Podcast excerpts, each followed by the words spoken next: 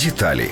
Серед документів є доповідь з назвою Міркування про внутрішню кризу радянського союзу, доповіді Академії наук Української СРСР. Крім того, архів містить біографічні дані Микити Хрущова, дані про противників приєднання до колхозів, схеми залізниць тощо. Є в архіві і доповідь про ставлення українців до колективізації та радянського режиму, датована 53-м роком. У ній, приміром, вказано, що поліція забирала землю, приватну власність та інші свободи. Для українців були встановлені високі податки, а можливість вести гідне життя після колективізації було неможливе. Також не існувало релігійної свободи і проводилася русифікація. Це відбувалося незважаючи на те, що офіційна радянська політика була поміркована. Автор доповіді вказує, що в кінці його перебування у СРСР до 1944 року було небезпечно говорити українською будь-де. Саме в цей період українську культуру називають продуктом російської нації. Кінець цитати. Також є архіви зі свідчення про життя Києва у 46-47 роках. Зокрема, автори зазначають, що голод призвів до міграції зі столиці та інших областей на західну Україну.